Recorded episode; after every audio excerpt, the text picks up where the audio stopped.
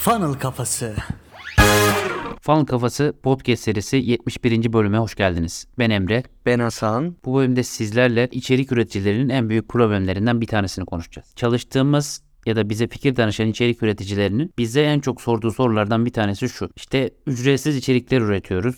İnsanlara değer katmaya çalışıyoruz ama bir ürün ya da hizmet satmak istediğimizde bu içerikleri nasıl kullanacağız? Ya da Soruyu başka bir şekilde soralım. Hangi içeriklerimizi ücretli yapmalıyız? Hangi içeriklerimizi ücretsiz yapmalıyız? Podcast'in bu bölümünde buna cevap bulmaya çalışacağız beraberce. Anlatmak istediğimiz konu şu. Bir içerik üreticisinin hangi içerikleri ya da ücretsiz içerikleri üretirken nasıl bir mantaliteyle düşünmesi gerektiğinden bahsedeceğiz. Bunun için globalde Billy Bruas diye bir pazarlamacı abimiz var. O şöyle bir öneri sunuyor. Diyor ki sen diyor ücretsiz bir içerik üreteceksen inançlar zinciri adında bir sistemi kullanabilirsin. Nedir bu inançlar zinciri? Müşterinin senden bir ürün satın alması için onun sahip olması gereken inançları tanımla ve içerik stratejini bunun üzerine göre kurgula. Bu ne demek? Eğer müşterin bu inançlara sahipse zaten senden tereddütsüz ürün hizmetini satın alır. Aksi halde senden ürün hizmet satın almaz. Burada kendine sorman gereken soru şu. Müşterilerim zaman ve paralarını benim onlara sunduğum fırsata harcamaları için nelere inanmalılar? Hangi inançlara sahip olmalılar? Mesela funnel kafasının eğitimlerini ya da hizmetlerini satın almaları için müşterilerimizin nelere inanması gerekiyor Emre abi? Bunun bir beyin jimnastiğini yapalım. İlk olarak ne diyebiliriz? Benim işim şirket kaynaklarını en doğru şekilde yönetmek, pazarlama konusunda uzman olmak ya da bu konuyu derinlemesine bilmek değil. Evet bir müşteri eğer şuna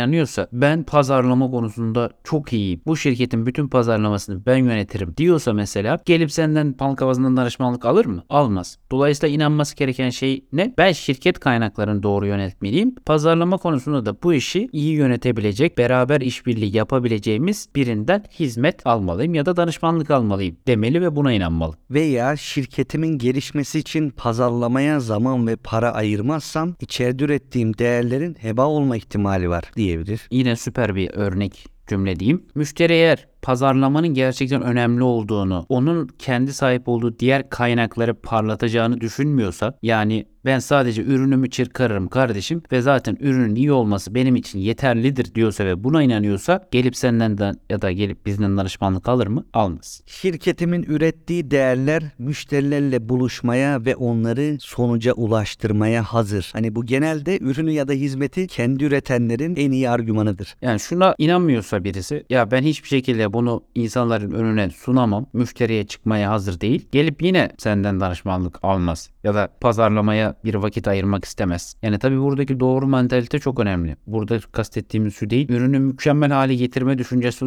de olan birisi ise zaten ona hiç kimse fayda gösteremez. Şunu bilmek gerekir hep bahsediyoruz işte. Ürünü ilk hazır formunda müşteriye sunmayası gerektiği zihin yapısında olacak ve şuna inanacak. Evet ben müşteriye artık değerlerimi sunabilirim. Bununla onun karşısına çıkabilirim diyecek ve buna inanacak. Peki şöyle diyebilir miyiz Emre abi? Ekstra olarak. Eğer pazarlamayı doğru şekilde sistemime entegre edebilirsem başarıya ulaşabilirim. Evet aynı şekilde buna da inanması gerekiyor yani ya da işte hani doğru pazarlama ile daha kısa sürede şirketimi iyi yere getirebilirim gibi. Hani burada şunu söyleyebiliriz dostlar. Funnel kafası hizmeti dünyanın en iyisi de olsa eğer o şirket sahibi ya da o şirkette karar merci olan kişi bu inançlardan herhangi birine sahip değilse bizden ne eğitim alacaktır ne de bir danışmanlık alacaktır. Bu çok önemli bir şey. O yüzden şöyle düşünmek lazım. Ben içerik üreticisiyim. İşimi bir yere götürmek istiyorum ve bazı ürün ya da hizmetler çıkartmak istiyorum. İlk yapmam gereken işlerden bir tanesi belki de hemen karşı tarafın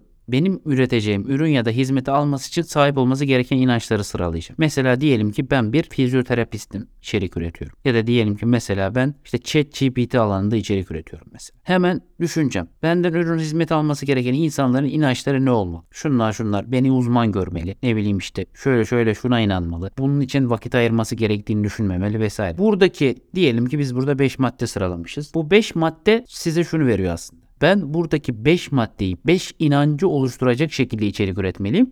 E, ücretsiz içerikleri bunları sağlamalı. Dolayısıyla aslında içerik planınızı da ortaya çıkarmış oluyorsunuz neler üretebileceğiniz.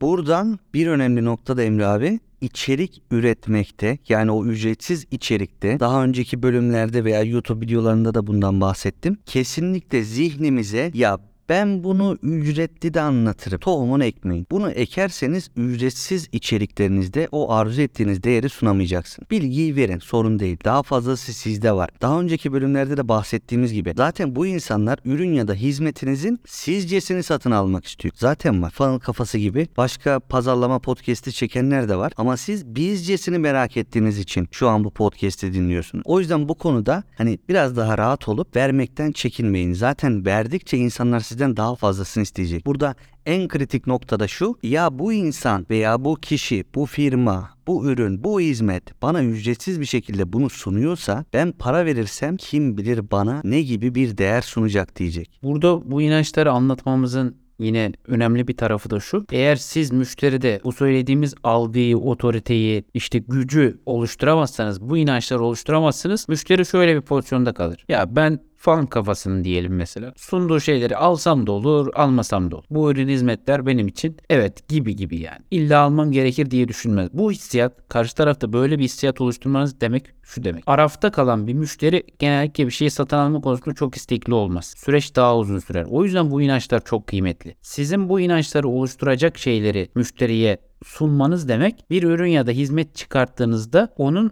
satın alması için kolayca tetiklenebilmesi demek. Kolayca harekete geçmesi demek. Evet evet zaten burada ana temamız müşteriyi satışa zorlamamak, onlarla empati yapmak ve onları bu serüvene dahil etmek. Bu şekilde biz o satışın sürtünmesini azaltmış olacağız ve arzu ettiğimiz potansiyel müşteriler bize gelecek. Evet kesinlikle. Zaten şeyi biliyoruz. İçerik üretmek bir süreç. Yani sürekli yaptığımız bir eylem yani istikrar isteyen bir eylem. Dolayısıyla biz bu istikrar isteyen eylemin içerisine, bu akışın içerisine böyle şeyler, doneler diyeyim koydukça ve yerleştirdikçe o genelde müşterinin kafasındaki o olumlu algıyı, sahip olması gereken inançları aşılamış oluyoruz. Belki mesela ne bileyim içeriğin bir tanesinde öyle bir metin yazıyorsun ki evet diyor mesela ben bir yere kadar kendim gidebilirim ama bir yerden sonra danışmanlık almam şart kafasında böyle bir şey oluşturuyorsunuz mesela. Bu sayede bu küçük küçük ipuçlarıyla ya da bu küçük küçük kırıntılarla aslında o işin genelinde size olan ihtiyacı hem empati kurarak hem de işin doğal akışıyla beraber oluşturmuş oluyorsunuz.